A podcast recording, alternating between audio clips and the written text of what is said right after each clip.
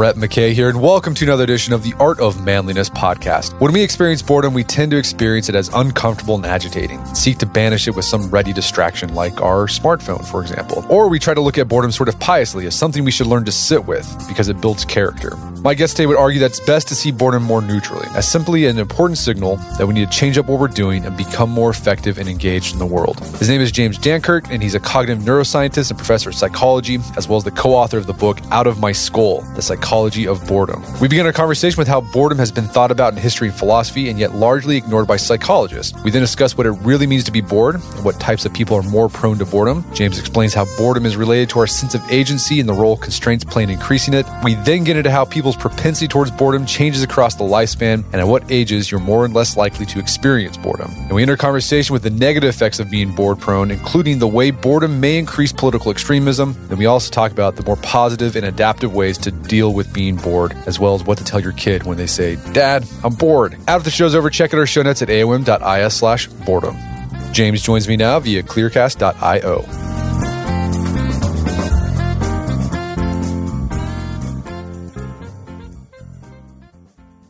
James Danckert, welcome to the show.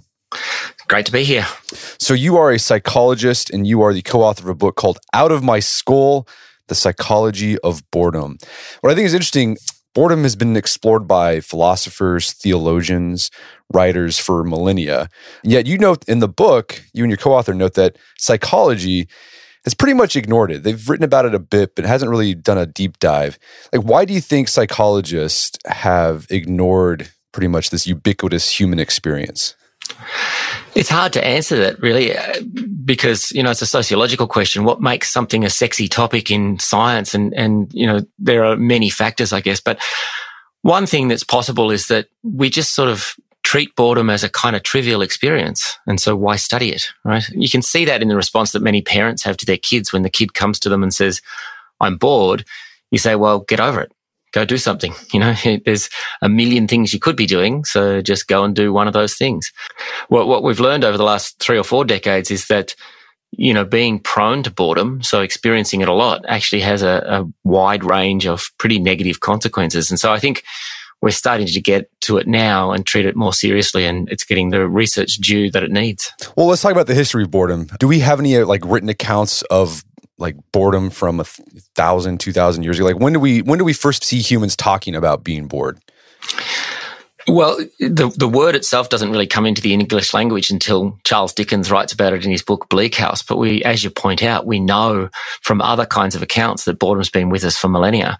So one of the stories that we tell, it actually comes from a book by Peter Toohey called Boredom: A Lively History that he he put out some years back.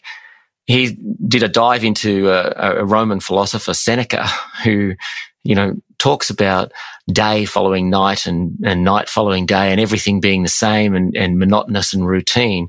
And that at the end of all of that sort of monotony and routine, he feels nauseous. And, you know, it doesn't take much of a stretch to suggest that that's a pretty good description of the outcome of monotony leading to boredom. And Toohey also sort of dug up a, a story of a, a Roman town that immortalized somebody who saved the entire town from boredom. So there's some sort of stone there that says, you know, General such and such was a great guy because he he saved us from our boredom.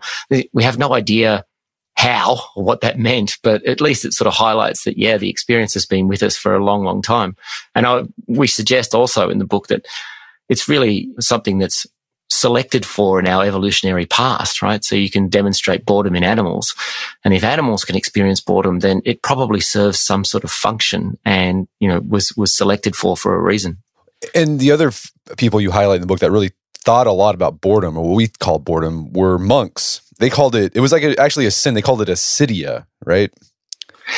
Yeah, acedia, so it's sort of neglectfulness in your duties towards God, but not just a neglectfulness, sort of a neglectfulness with respect to, you know, being sort of slothful and, and not really uh, getting up and getting, you know, into your duties and your, your responsibilities to God.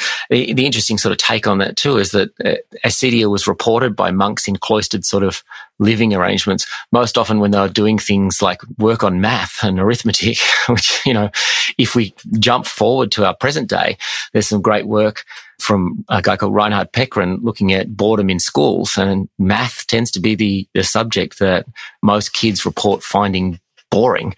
But yeah, it, it it's sort of, the, the monks also referred to it not just as ascetia, but that was the first kind of use of the term the noonday demon, which it might be a term that you've heard before that people used to refer to depression, but it wasn't first used to refer to depression. It was referred, referred more to sort of boredom and finding yourself in the midst of a day that was the same as any other day with, you know, things that you had to do, so duties that you had in front of you, but just no motivation to do them, or, you know, maybe a motivation to do something else.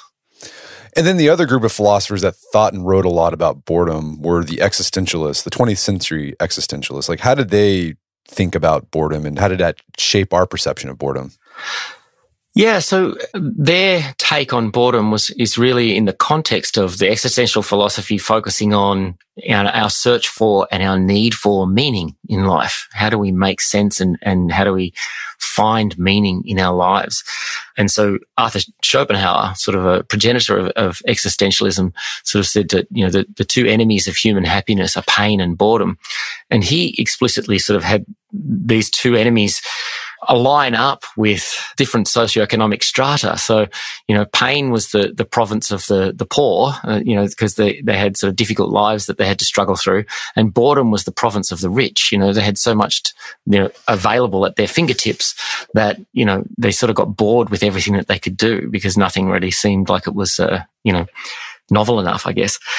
But really what they're doing is they're casting boredom as, in the first instance, a lack of meaning. So things are cast as being boring because they don't mean much to you. They're not particularly relevant to you in some way.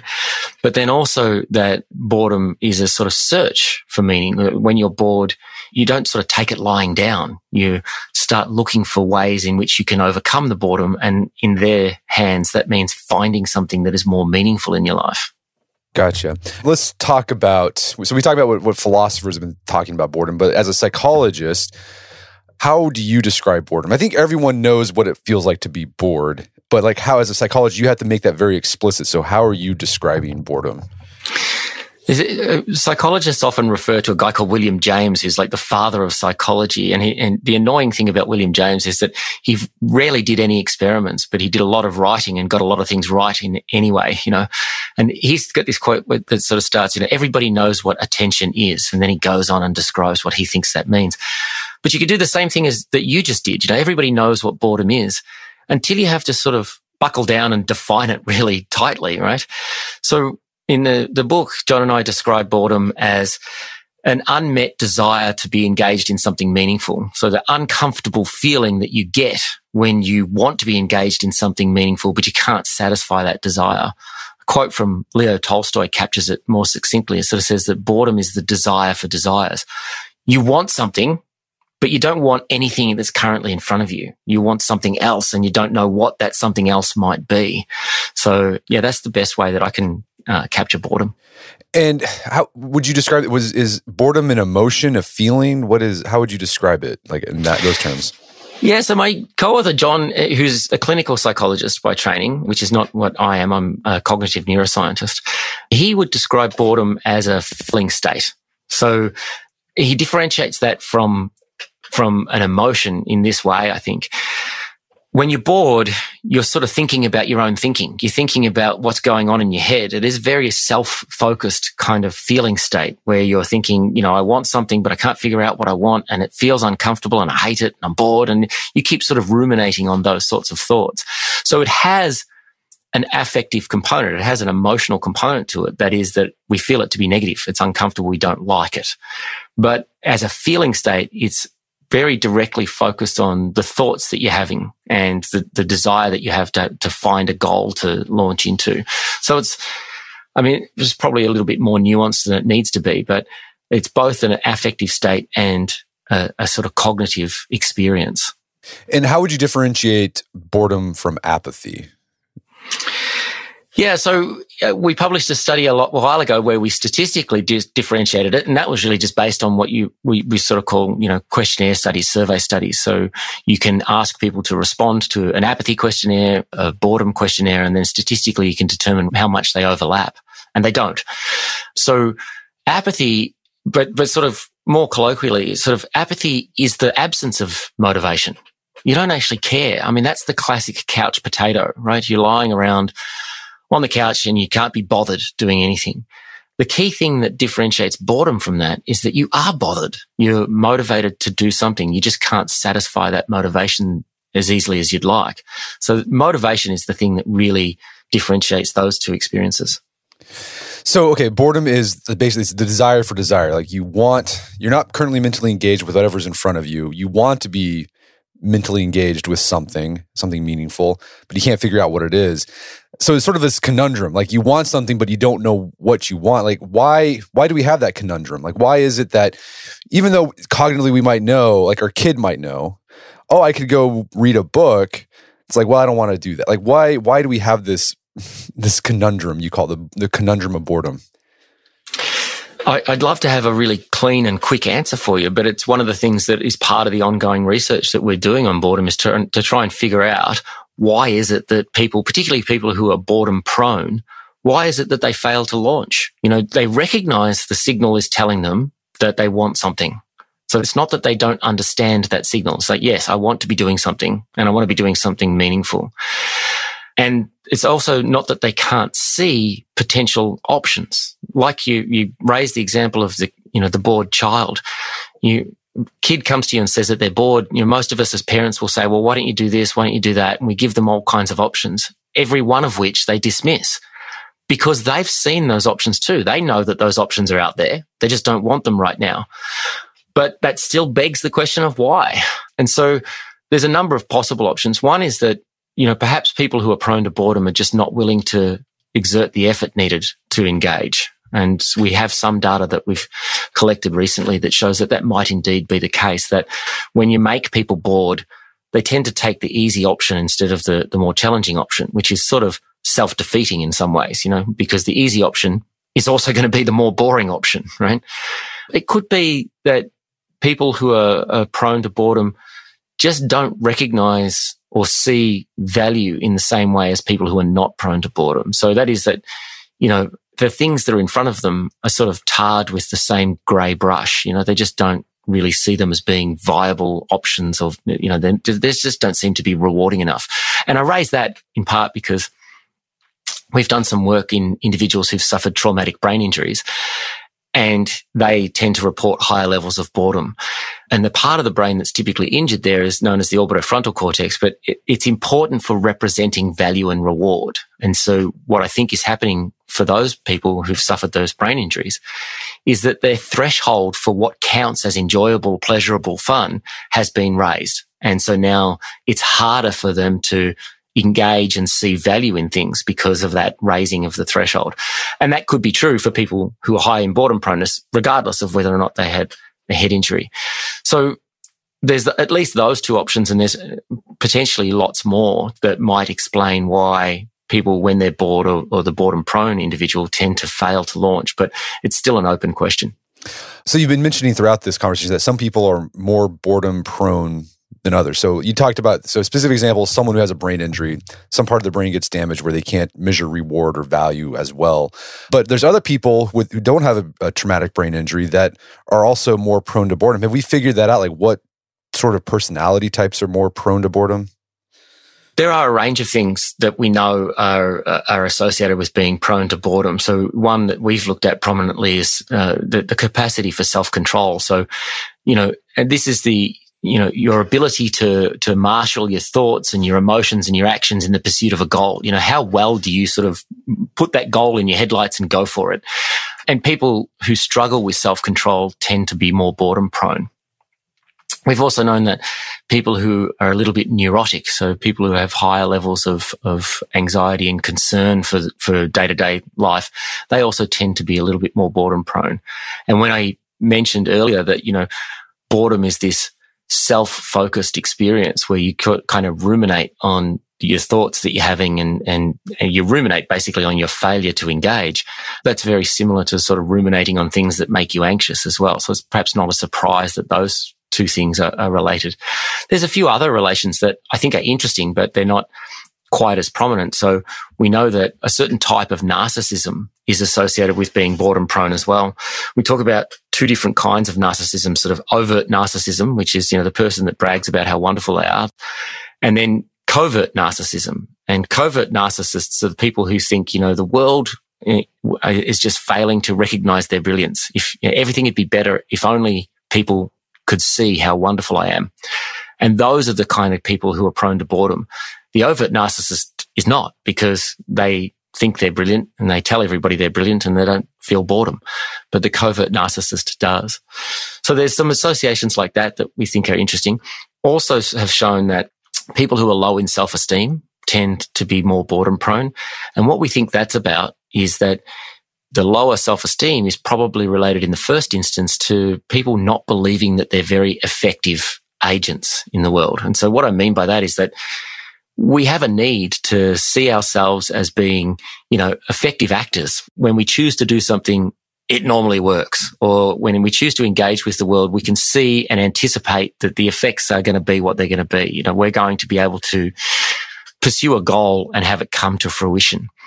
And if you don't believe that, then, you, you know, you don't see yourself as a very effective human being, then I think you're more prone to being bored as well.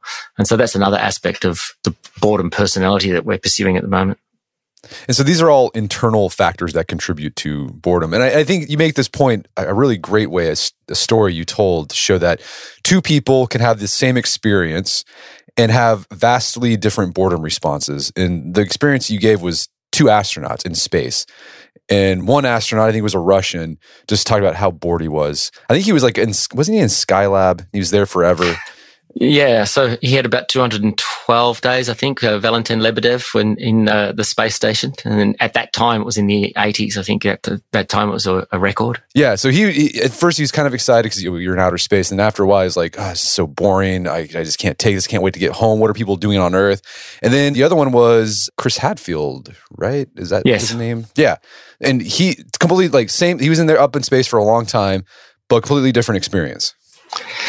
Yeah. And, and, you know, I think when we talked earlier about the role of meaning in boredom, Chris Hadfield is just able to see meaning in, in anything that he was doing while he was up there on the space station. So he made YouTube videos about how to fix the plumbing on a space toilet. And you sort of think, here's this highly trained guy with, you know, h- huge amounts of qualifications, and they've got him fixing a toilet, but you can't really call a plumber when you're up there. So he made videos about these mundane things that he had to do on the space station, but to him, they weren't mundane. He was able to see value in them and meaning in them, and, and so on. And he also talks about, you know, at every quiet moment that he had on the space station, he would go to the porthole and have a look out, because the, he was, you know, he reveled in the awe that, that he felt when he looked out at, at space. To be fair to the Russian cosmonaut, Valentin Lebedev, he too would report feelings of awe, and, you know, he too was engaged by the mission that he was on and so on. But he talked a lot about anxieties and a lot about boredom. And so something about the differences in their personalities and how they approach their jobs meant that they found the experience to be different. And one of the key things about Lebedev's story that I found interesting is that he often reported those feelings of anxiety and boredom in instances where he felt like he wasn't in control. So he talked a lot about, you know, the ground control people doing these useless tests, or getting them to do these useless tests because, you know, he, he didn't see any value in them. And he talked at some point too about, you know, being a slave to the instruments. You know, we weren't, we're not doing the work. The instruments are doing the work. And in both of those instances, what he's expressing is, he's not the master of his own domain. He's not the person who's making the choices of what to do next. And that was what was causing him to feel a little bit bored. We're going to take a quick break for a word from our sponsors. For those who embrace the impossible, the Defender one ten is up for the adventure. This iconic vehicle has been redefined with a thoroughly modern design. The exterior has been reimagined with compelling proportions and precise detailing, and the interior is built with robust materials and integrity. The Defender capability is legendary, whether you're facing off-road challenges or harsh weather conditions. Durability has been tested to the extreme, cargo capacity means more room for your gear, And there's been powerful innovations like the intuitive driver display and award-winning infotainment system that keeps you connected. Innovative camera technologies deliver unobstructed views and effortless maneuvering, and the Defender is ready for a wide range of adventures. The Defender family features two-door Defender ninety, the Defender one ten, and the Defender one thirty, which seats up to eight. Push what's possible with a vehicle made to go further, the Defender one ten. Learn more at LandRoverUSA.com forward slash Defender. That's LandRoverUSA.com forward slash Defender. All right, so if you're like me, you've probably signed up for a whole bunch of stuff that has a recurring monthly fee. Subscriptions to newsletters, subscriptions to services that you use online, uh, could be a streaming service, something like that. You sign up for it and then you forget about it. And then every month you're getting charged and charged and charged, and they just all add up, and you have a hard time trying to figure out, where did I sign up for this? I don't know where this is coming from. Well, let me tell you, there's an app that can help you with that. It's called Rocket Money. Rocket Money is a personal finance app that finds and cancels your unwanted subscriptions, monitors your spending, and helps lower your bills so that you can grow your savings. Rocket Money has over five million users and has saved a total of five hundred million dollars in canceled subscriptions, saving members up to seven hundred forty dollars a year when using all of the app's features. I had a chance to use Rocket Money and it works. You connect your account to it and then it goes through your accounts and helps you find those recurring subscription fees that maybe you forgot about, and then you can cancel them and save yourself a bit of money each month. Stop wasting money on things you don't use. Cancel your unwanted subscriptions by going to rocketmoney.com slash manliness. That's rocketmoney.com slash manliness, rocketmoney.com slash manliness. All right, if you have a family, then you need to get term life insurance to protect them. It's one of the smartest financial decisions you can make, and the start of the new year is the perfect time to get it done so you can focus on whatever else the year has in store for you. Fabric by Gerber Life was designed by parents for parents to help you get a high-quality, surprisingly affordable term life insurance policy in less than ten minutes. Fabric has flexible policies that fit your family and your budget, with quality policies like a million dollars in coverage for less than a dollar a day. There's no risk to apply. They have a thirty-day money-back guarantee, and you can cancel at any time. I remember when I was a new dad, I had a lot of thoughts going through my head. One of them was, how can I take care of my family when I'm gone if something happens to me? Well, so one of the first things I did, I got term life insurance, one of the best decisions I made. Join the thousands of parents who trust Fabric to protect their family. Apply today in just minutes at meetfabric.com slash manliness. That's meetfabric.com slash manliness. M E E T fabric.com slash manliness. Policies issued by Western Southern Life Assurance Company, not available in certain states. Prices subject to underwriting and health questions. Picture that thing you've always wanted to learn. All right, you got that in your head? Now picture learning it from the person who's literally the best at it in the world. That's what you get with Masterclass. This year, learn from the best to become your best with Masterclass. Masterclass offers over one hundred eighty world-class instructors, and many of these instructors are former A O M podcast guests. You can learn negotiation from Chris Voss, leadership skills from Jocko Willink, how to master your habits with James Clear. Plus, every new membership comes with a thirty-day money-back guarantee, so there's no risk. So recently I went through the masterclass on negotiation with Chris Voss. A lot of useful information in there. Talked about the value of known in negotiation, how to use your body language and speech patterns to get your best out of a negotiation. Very well done. I really enjoyed it and got a lot out of it. Right now, listeners of our podcast can get an additional fifteen percent off an annual membership at masterclass.com slash AOM. Get fifteen percent off right now at masterclass.com slash AOM. Masterclass.com slash AOM. Check out the Masterclass on Negotiation with Chris Voss. And now back to the show. Okay, so we talked about some internal factors that can contribute to feelings of boredom. So low self-esteem, a lack of agency, narcissism, neuroticism. But have we figured out like external factors, like whether you're boredom prone or not, are there things in the external world, if you if you encounter it, will likely lead you to be bored if you encounter that activity or object? Yeah, the, what makes a person, an individual, bored is a little bit like asking what makes a person happy, right? What makes me happy is not the same thing that's going to make you happy. And so it is sort of a little bit idiosyncratic, but there are nonetheless some factors that, that are pretty good producers of boredom. When we first started doing psychological work in the early nineteen hundreds on boredom, it was on the basis of sort of uh, um, industrialization of work. So people were now starting to do these jobs on assembly lines where they had a single thing to do monotonously day after day after day. And psychologists decided to measure what the potential negative outcomes of that might be. And one of them, unsurprisingly, was boredom. So certainly monotony is a pretty good driver of boredom. But one of the other things that is relevant to us in this past twelve months, I think, is that constraint is a pretty good driver of boredom as well. So when you feel like you are unable to be the master of your domain, when you feel like you're not freely able to choose what you want to do when you want to do it, then that too can be a pretty good driver of boredom. We sort of asked people recently about their experiences during the pandemic lockdown, and this was data we collected in April and May of last year. And people are reporting higher levels of boredom than before the pandemic, and the boredom prone were more likely to break the rules of social distancing.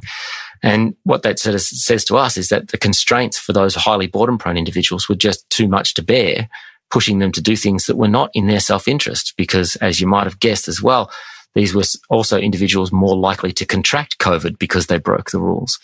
So I think constraint is a is a huge driver of feelings of boredom. So you mentioned earlier that humans aren't the only ones that experience boredom. Animals like mice can, they, we can tell if a mouse is bored. Do we know why, like why evolutionarily speaking, like why, what's the benefit of feeling bored? Like what, yeah, how does that help with their yeah. survival basically?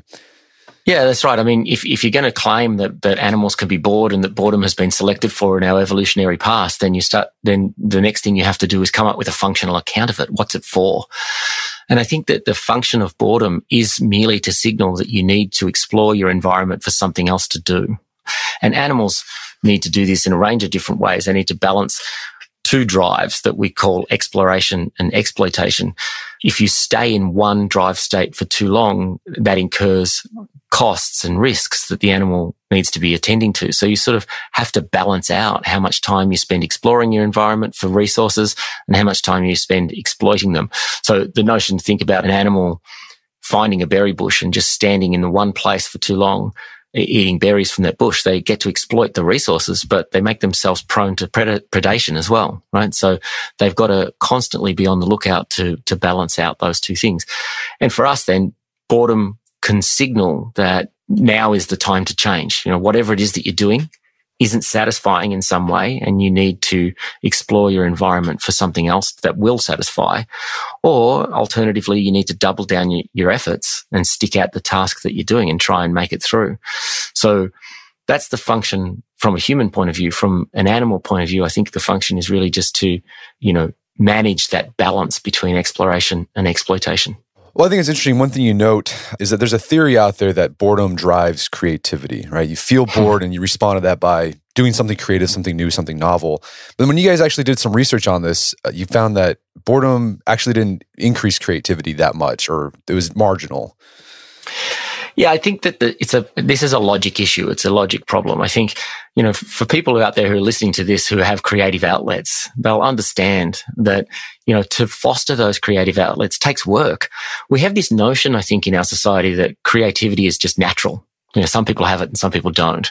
And because of that, we think not only is it natural, but it comes easy, right? So, you know, you know, people who are really great on guitar, or, you know, people who are fantastic artists, and you sort of think, wow, look at that stuff that they do that I can't do. You know, that, that just must come naturally to them. And that's a lot of bunkum. It's crap.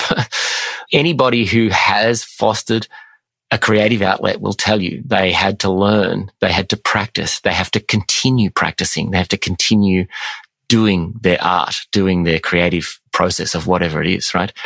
So the problem of logic is that boredom won't make you creative. If you are creative in the first instance and you've developed those outlets, then you can turn to them when you're bored. But you can't hope that boredom will make you creative. And that's, and creativity is a very difficult thing, notoriously difficult thing to measure anyway. And so the studies that have been done to measure it are rife with problems. And to my knowledge, there's nothing that's been done really that would convince me that if I put you into a bored state, if I make you feel bored right now, that somehow you'll be more creative. If you have that as an outlet, I play guitar myself. And so sometimes when I'm bored, I'll go to that and it works, you know, but I've been playing guitar since I was twelve. Being bored didn't make me a better guitarist, right? Another interesting thing you know throughout the book is that just as everyone has their different ways that they get bored or not bored, it's idiosyncratic in that way. But even in a single person, what makes you bored or not bored can change. Like boredom actually changes throughout the life cycle. Can you walk us through the research that you've guys uncovered there?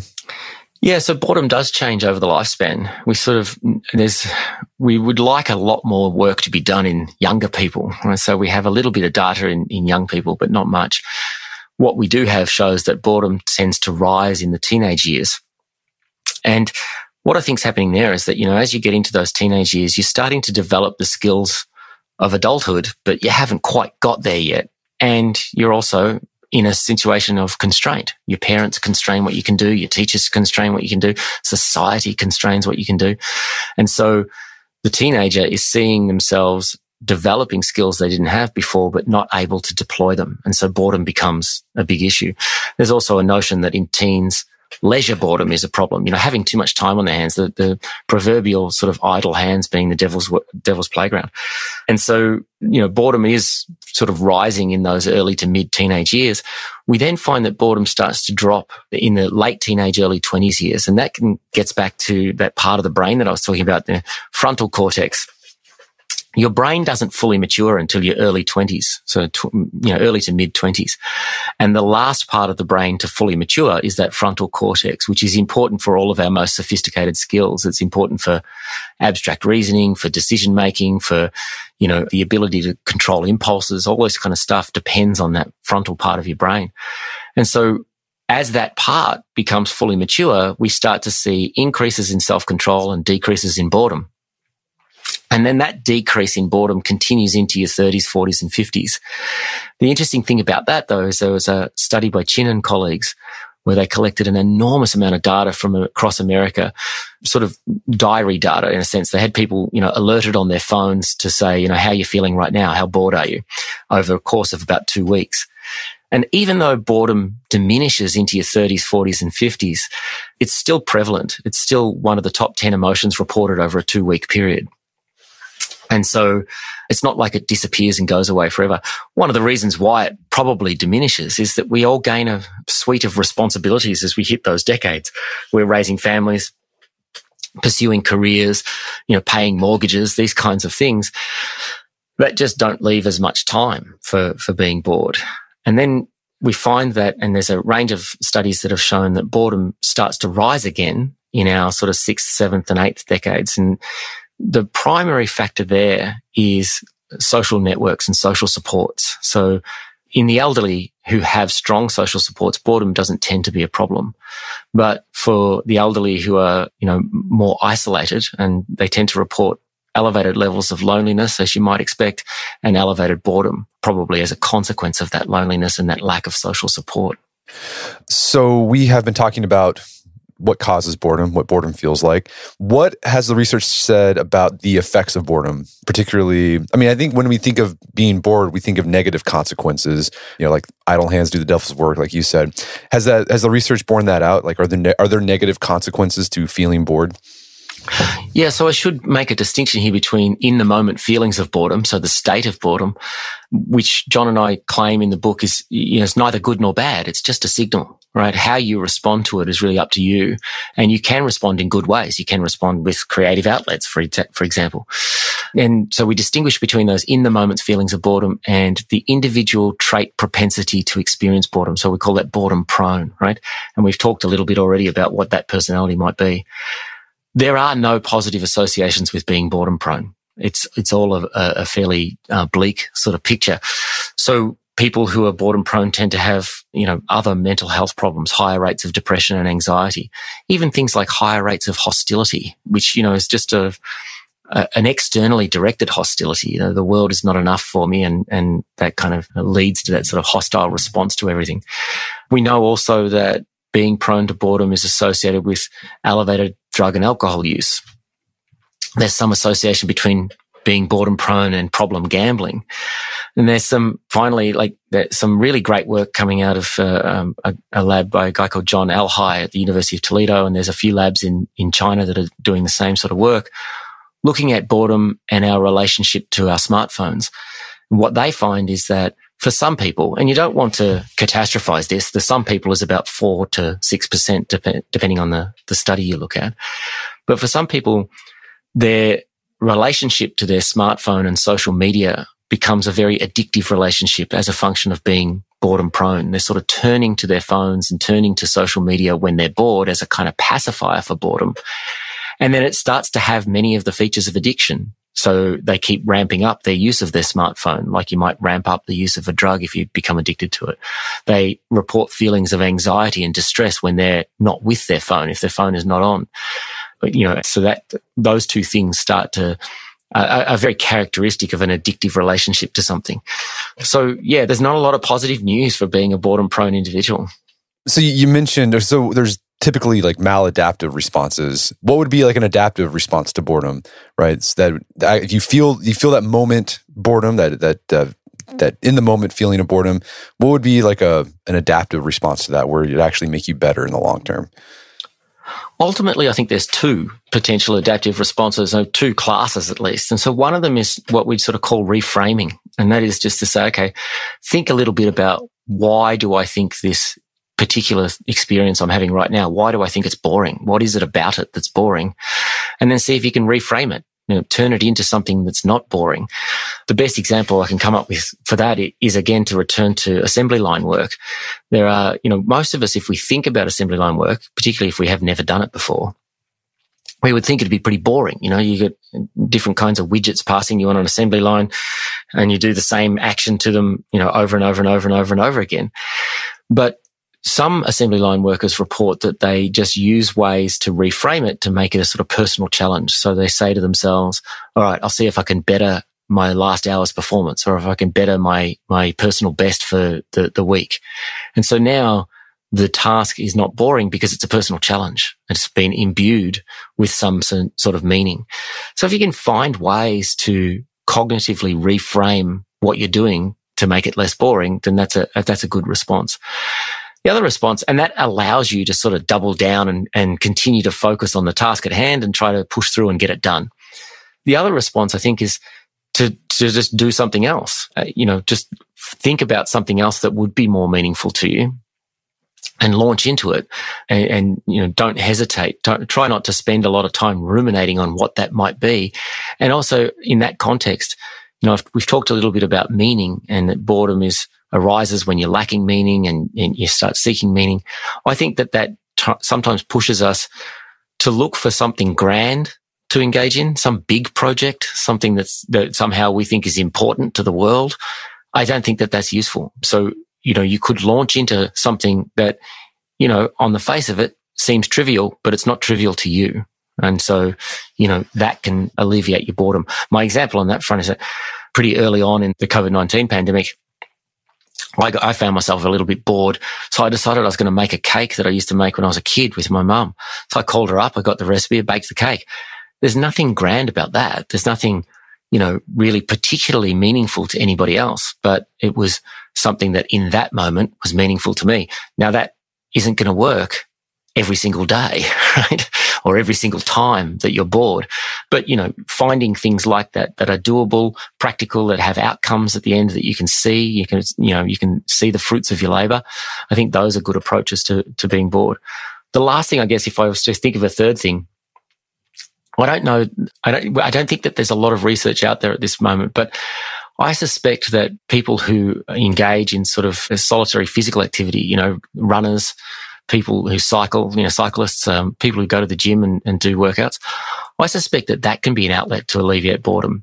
Um, even though I, I don't do that kind of stuff, and when I look at it from the outside, I think that would bore me. I, I think running I would find boring, but for the people who do it a lot, I think that, you know, they can engage in those kinds of actions when they feel bored. And that outlet of using up your physical energy is something that sort of alleviates the boredom, because when you're bored, in part, you're feeling like you've got these unspent resources. You, and I've been talking about it in terms of unspent cognitive resources, but perhaps you could just have, you know, some sort of physical outlet that releases that energy as well. And so we don't know much about that from a research point of view, but I think it's certainly a possibility.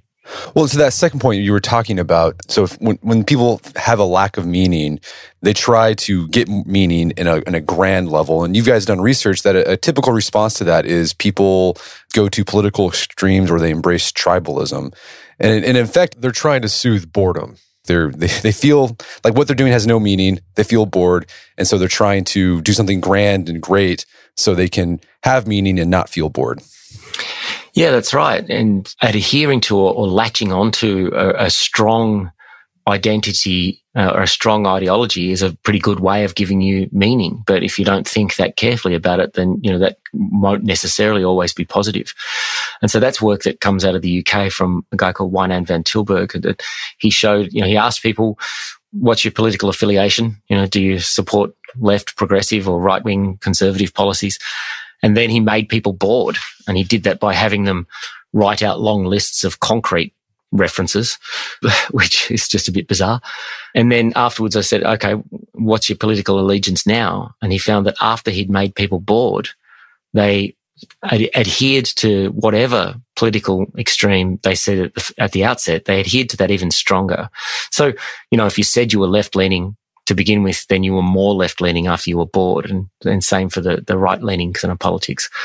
And yeah, it, it ultimately it gives you a sense of identity. It gives you a sense of purpose too. But, you know, it, it might also make it sort of a bit challenging to to listen to the other. So, I mean, what, what do you hope people take away after reading this book? Like, what do you hope, like this is written for a popular audience. What do you hope they walk away thinking about after they, they finish Out of My Skull? A couple of things. I mean, I hope that they walk away from it understanding that it's not a trivial experience, right? That it plays a role in our lives, plays a function, and it has a function in our daily lives, and that that function's important.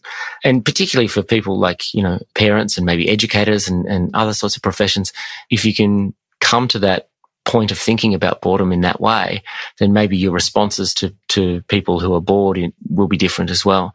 And then the other thing, I guess, is that the main point that John and I were pushing in the book is that boredom is this threat to your sense of agency. It's showing you at this moment that you're not being very effective. And if we can understand boredom in that way, then we can start to shape our responses to it in a more sort of conscious way. We can, we can think carefully about how we want to do something to alleviate that boredom, rather than just sort of latching on to the first thing that we see or the easiest outlet closest by to us. We can think, okay, what I really want here is something that's meaningful to me that establishes my sense of agency. What could that be? And so, you know, th- those would be the kinds of main messages I hope people would take away from the book. Right. Don't turn to your smartphone right away. It'll maybe it'll make you, it'll pacify you in the short term, but in the long term, you're just digging yourself into a hole. Yeah, and it's in that, yeah, absolutely. But in that context, I think it's important for me to say too that, you know, go into your smartphone every once in a while to zone out, play Candy Crush, or, you know, dive down the Instagram rabbit hole, whatever it is that you want to do. There's nothing wrong with that, so long as you're consciously choosing it. So long as you're sort of saying, okay, I'm just zoning out for a while here. This is what I'm going to do. If you, if you're not conscious about that, then it'll start to become a problem, and that's not a great response to boredom. And after all your research, you're, you're also a parent. Have you figured out the best way to respond when you have a kid that says, Dad, I'm bored? Like, what, what's the best response? So uh, in, at the moment, my kids are too much on screens because of the pandemic, and there's sort of the, the rules that we had pre-pandemic have gone out the window. Right. My eldest says he never gets bored, but I think that that's not true. I think that he just, when he gets bored, he goes out for a run or he goes and plays basketball. So I think that uh, I, I've not had to deal with it with him. What I would say for parents is that if you you you, you want there to be opportunities for the kid, but if they come to you and say that they're bored, I think the best response is to say, oh, well, just let them try and figure it out on their own. Because if you are always solving their boredom for them, then you're not allowing them to figure out how to establish agency. And that's what they need to learn to do. They need to learn to figure out, okay, I'm actually the one in control here. I get to decide what's meaningful and what's not, and I get to decide what I should launch into. the challenge, of course, is that you can't just let kids run free run. You've got to have some, you know, guidance and supervision over them. Well, James, this has been a great conversation. Is there some place people can go to learn more about the book and your work? Uh, they can go to my website, which is just my name, you know, all no no spaces or anything, and no caps dot com. And so they can go there, and there's, they'll see links to some of the other news pieces that I've done, but they'll see also links to the actual science and the papers that we've published. Um, and then John and I are also doing a blog about once a month on uh, Psychology Today, so they can go there and see some of our up-to-date thoughts on boredom. Fantastic. Well, James Danckert, thanks for your time. It's been a pleasure. It was my pleasure too. My guest today was James Danckert. He's the co-author of the book Out of My Skull. It's available on amazon dot com and bookstores everywhere. You find out more information about his work at his website, james danckert dot com. Also check out our show notes at a o m dot i s slash boredom, where you find links to resources and we delve deeper into this topic.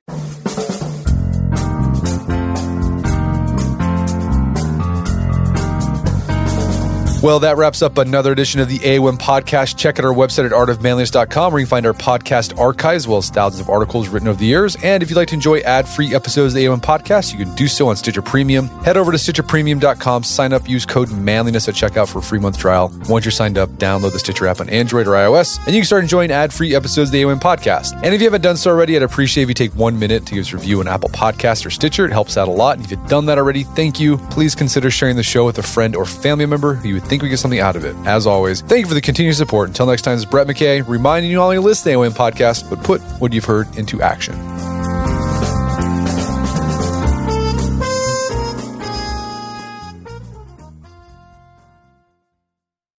Sometimes it takes a different approach to help you unlock your true potential.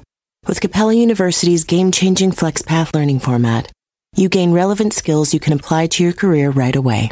Earn your degree from an accredited university and be confident in the quality of your education. Imagine your future differently at capella dot e d u.